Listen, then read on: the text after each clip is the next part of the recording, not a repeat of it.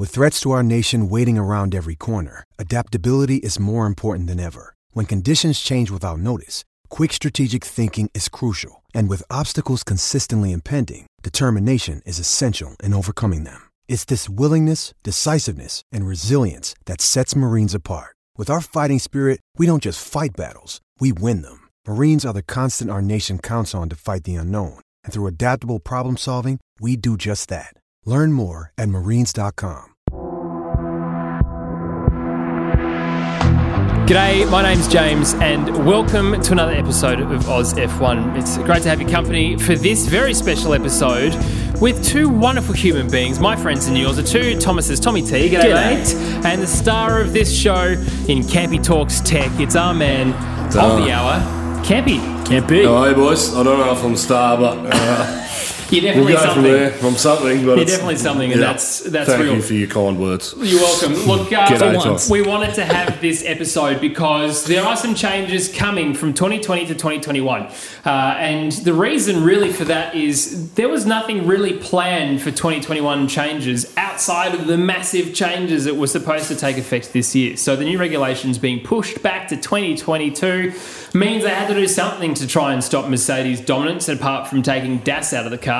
And that's to have some rule changes because we love rules and the FIA and changing things, and then Mercedes will still dominate anyway. so, what was the point? Anyway, to talk us through all of that is Campy. Uh, Campy, why are these changes so important to make between 2020 and 2021? Oh, you fundamentally need to change a lot of things from year to year. Otherwise, the uh, the uh, you know, it's intellectual property, uh, property and the knowledge of the car and the improvements that can be made on it. If you give these engineers time, they'll figure out things to do. Mm, so yeah. you have to be constantly changing and evolving these cars all the time. Slightly, and the, we'll go through in a minute. But the small change they're making can have up to about two to two and a half seconds a lap performance. So. Mr. James Allison of the Mercedes Petronas Formula One team said so. so Jeez, you're getting the full name in there. That's the yeah, first for us. really, jeez. Title as well. Title. and a Um, mister. All right, well, look, take us through the first change uh, for this year, which is the rear floor. What is going on So in the this rear, picture? the rear floor here. So what they're doing is they're uh, taking out a triangle, um, a, like a yeah, literally a triangle, a long one, not a proper triangle. Good, yes. a rectangular one, um, just in front of the where the, uh, the the back of the floor meets the rear wheels. Now you guys Yep. can see that in front of us.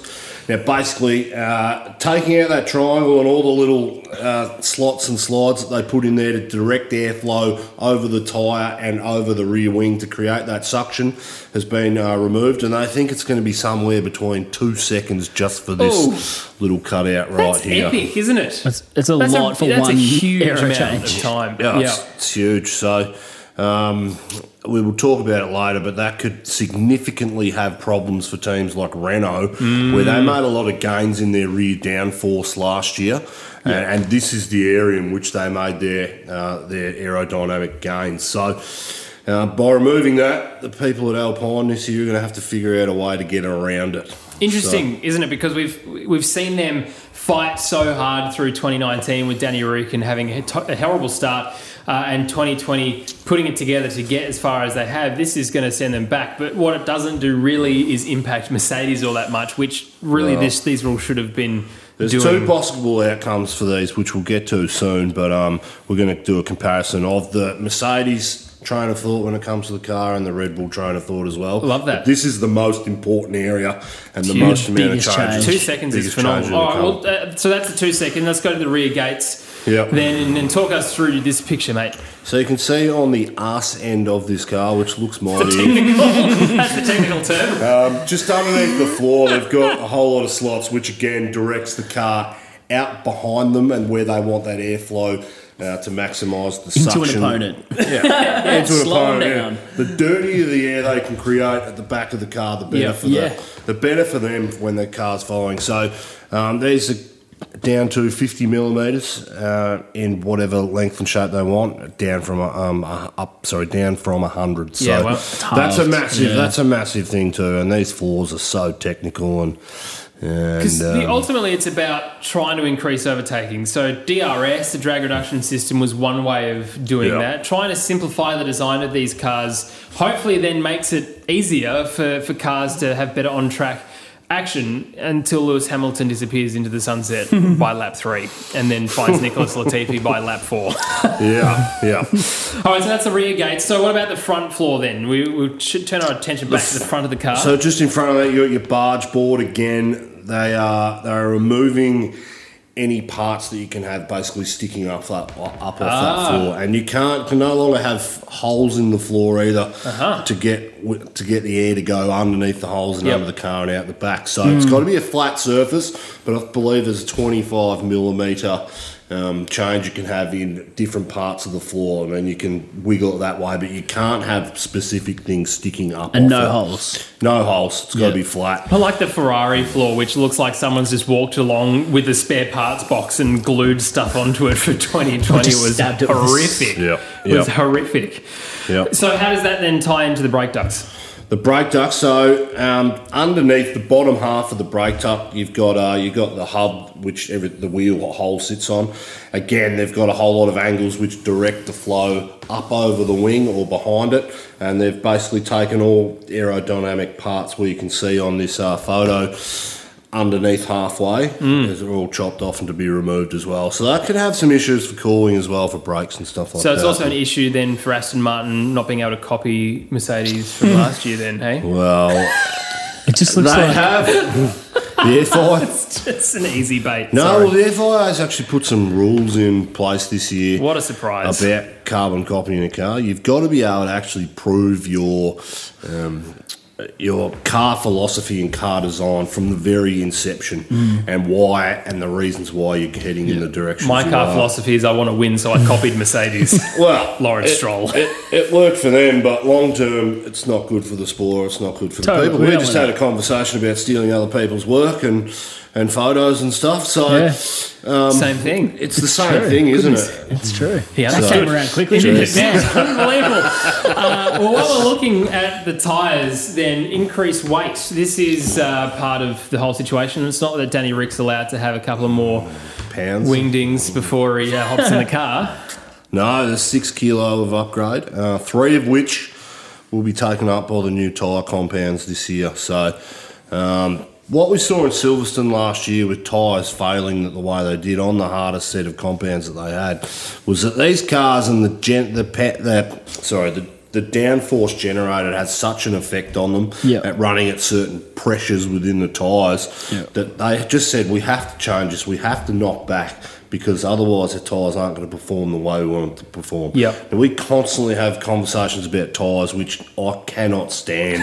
Loves tyre talk. no, but we just want It's a tyre that's quick, that's durable, that we don't have to worry about managing. We don't have to worry about coasting Oh, 200 yeah, metres true. into a corner because we've got a full fuel load and it's going to affect the grip that we have in 10 laps time. We don't like it. We want something hard where these guys can go and race 110% from go to the final uh, to the checkered flag. And we haven't seen that in in this turbo hybrid era, No. and we'd need a change. So anyway, three that, three kilos of that six um, is taken up by the tyres. Yep. And then the way they describe it is that the other three kilos can be invested uh, in other places in the car. So So wingdings for Danny Rick then before the race. yeah, well, you want, you want the car to have a good centre of gravity as well. So it might be, it can be very valuable to see these teams just to have a two kilo weight somewhere in the car that Yeah. just positions the car a bit differently. And Yep. two kilos in these things can equate to about two tenths. Yeah. a lap, which is just incredible um, how delicate these things are. So Yeah. Well, the design philosophy in Formula One can be very different, and this is a good comparison, I think, as, as you're about to say, Campy. Adrian Newey is undoubtedly one of the best designers of all time, but Yeah. uh, compared to the Mercedes of recent times, he just hasn't been able to design something to catch up to it, potentially because of the engine in it, who knows. But the difference in rake between Merck and Red Bull and the philosophies there. I mean, we love looking at the Red Bull, how aggressive it looks like an Apache coming into the corner. The ass is so high up off the ground. But talk us through what the rake differences are. So, in a Red Bull car, their philosophy for years, since 2009, 2010, really, has been that we're going to generate a lot of our downforce by having the front angle of the car and the rear angle of the car being higher at the back and lower at the front to generate downforce that way. And with a shorter wheelbase than that of the Mercedes. If you go to the next slide, Tommy, the issue and where these rules could be problematic for Red Bull is in this yellow box out the rear because there's more of a gap at the back end of the car. It creates enough potential for the for the um, for the airflow to go outside of the wheels and not where they want it directly to go, which could cause problems for them. And this is the area in which it's going to it, it's make or break for Red Bull or Mercedes this year in this yellow patch, and how they handle their different um, design ideologies in where how they're going to. Um, What's the word they use? How they're going to get the car to suck and seal to the ground with Yep. the airflow. So Yep. that's the main area we're going to be looking at. But the two philosophies, the other philosophy is the Mercedes, which is a low rake and a longer wheelbase, um, which has its own problems too, Hmm. because then you've got more of a more of a surface area for for the for the air to actually flow, Hmm. and it, you know it, it equates to time lost at the end of the day. But Mercedes over the last eight years have been so far in front in every other area that this year could possibly come down to how Mercedes or Red Bull solve their aerodynamic issues. And Yeah, so it's good. it's a myth at the moment. No one really knows. We can speculate about the high rake Yeah. and the air going out the sides causing loads of problems for Red Bull. But we don't really know. Last year we saw Ferrari, we saw McLaren, we saw basically every team run floors for this year in anticipation of these new rules. But we don't really know because there's a new tyre compound as well. Mm. And yeah. we know that these tyres are so sensitive and we you can light them up and they're done. You can't you can't run them just by doing a burnout. So uh, you can't run to the optimal temperatures. You just overcook them and the rubber melts You way love too tyre quick. talk, So Tommy T, Love don't you? tyre talk. Your- what are your thoughts on tyres? fan of tyre for talk. this whole change because Mercedes and Lewis and everyone was trying to push hard against them actually changing it coming into this year. It's because I had an advantage with them. Weird. Jeez, that's surprising, isn't it? But so, so what happened was we're getting we're expanding into a bigger rim and we're not campy in 2022. I think that's the thing. So we're fundamentally going to a whole new tire a year's time from now. So this is all kind of stopgap. We've still got the same old rim, but we've kind of got some new tire tech. We've kind of got some of this. What was happening last year was because the downforce was so much higher than anticipated for those tires, they were just getting destroyed, and we saw things like Silverstone. So what's mm. had to happen is Pirelli's gone, yo, can we pull back ten percent and give our tires a bit more of a break? So that's kind of what all these things are coming to. So this is really just to eke the last life out of these current compounds. and Um, the current designs of the car because we're going an extra year than we should be anyway. Exactly.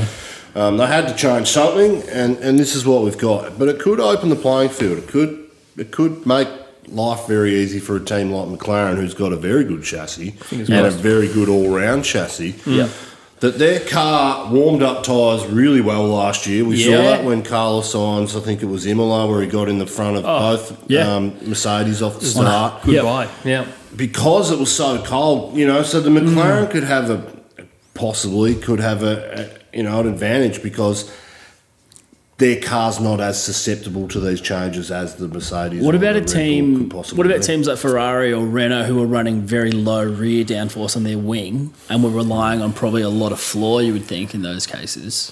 Well, it's a catch twenty two for That's everything. it because like, it seems like a For everything you this do, there's a bonus in one Yeah. area, but it actually Yeah. stops you in another area. So they're the fine lines and Yeah. decisions that we could we could make grandiose statements about what that's going to do. Yeah. But unless we absolutely know the fundamental design philosophy and why they've made decisions at the front of the car and on their front wing, Yeah. and how the front wing interacts with the barge boards over the front tyres, Yeah. and we've really we're making up, we're making it up and speculating. But this year will be very interesting to see what teams figure out and what the pecking order is because it has the capabilities, in my opinion, to change change the standings from what Oh, we've seen, Let's hope. which is a breath of fresh air. We need it because a lot of people have commented to me, well, why would I bother watching Formula One this year? It's going to be carbon copy of last year. Well, it's not. Uh, lots of also people is going around saying there's not a lot of changes. These are significant. Two second changes are huge. Tyres, everything else. But it, it's going to be an interesting year because then hopefully McLaren, as you said, get an edge. Well, that's what we all want, but whether it happens or not, well, Well, what are the other things holding back McLaren. So they're going to have to use a lot of tokens because they're switching engine suppliers. Yeah, So, so- to us about the token system. So there was a token system this year for upgrades. Um, you are only allowed to use. This year we had three engine upgrades that all manufacturers bought. This year we're only getting one. So Hmm.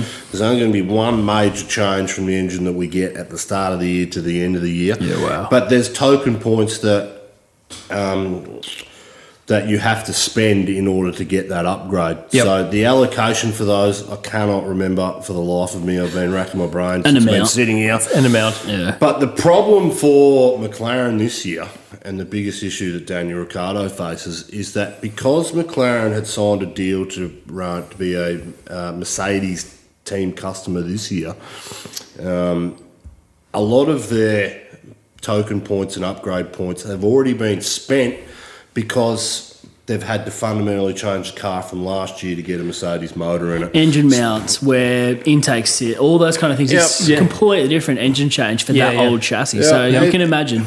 even the way the motor works and the diffuser, how it comes out of the back, Yep. and you know gets rid of exhaust gases and stuff Yeah. like that. Yep.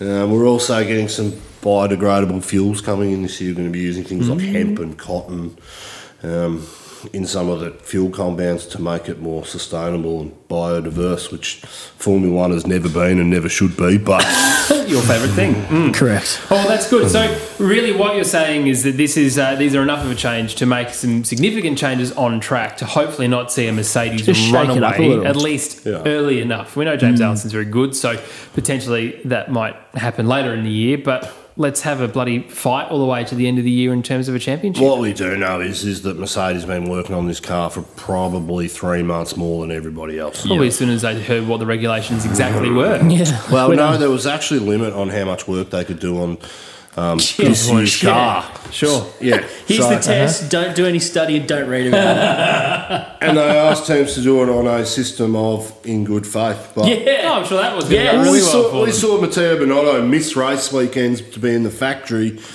like, at the end of last year, and we don't know what Ferrari were doing. We just said, oh, it's uh, because he's better suited. Yes. He was playing Where's Wally, wasn't he? Well, That's what we were doing, trying to find him track. Where is he? That's why Seb did well at that time. And we're just alleging things here, but I mean, Ferrari, for them this year, they have to make a big step up this year. Yeah. Because I'll tell you what, internally in that team, eight years of Mercedes dominance, and you take away the four years before that of the Red Bull dominance. Ferrari haven't had a world championship winning car. It's not good for their brand. It's not good for their psyche as a team moving forward. They're mm. going to have to pull something out of their backsides this year to have a competitive car. But they could just be throwing it away and putting it all into next year. Well- Which I hope they're not, but it wouldn't surprise me if that's the way it's going. Yeah. That's true. Well, look, it's all to play for, obviously, for this year, and hopefully, this has given you a bit of an overview of the changes coming on board for the 2021 season. I can't wait to talk about the 2022 season. That's going to be an awesome uh, episode much later in the year, of course. But for now, we'll say goodbye. And uh, if you have anything to fact check us on, please don't write to us because we're probably wrong about most of it. Boys, it's been a pleasure. And we'll see you in if the next like episode. If you like my shirt, please also click up here. You can uh, buy that on the store. You may And now finish the podcast. Now that I can finish the podcast, I'd also say if you like Tommy's shirt, but that would be repping McLaren too much, and you can't do that. Although they still have these in stock if you're interested in doing that. But uh, it is bye for now, and please consider subscribing and doing all the good stuff. All the links below uh, for that. We'll see you next time.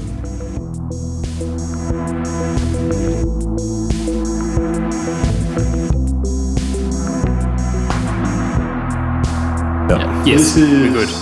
podcast three, take two. Yep. Alright. Podcast three, take two. Clap in his ear hole. Get that off the screen. He loves it. in I love my ear hole. anything in the ear. Thank you, mate. Sorry to cut you off. I was like, he's going to miss the shirt. Before we get any dry.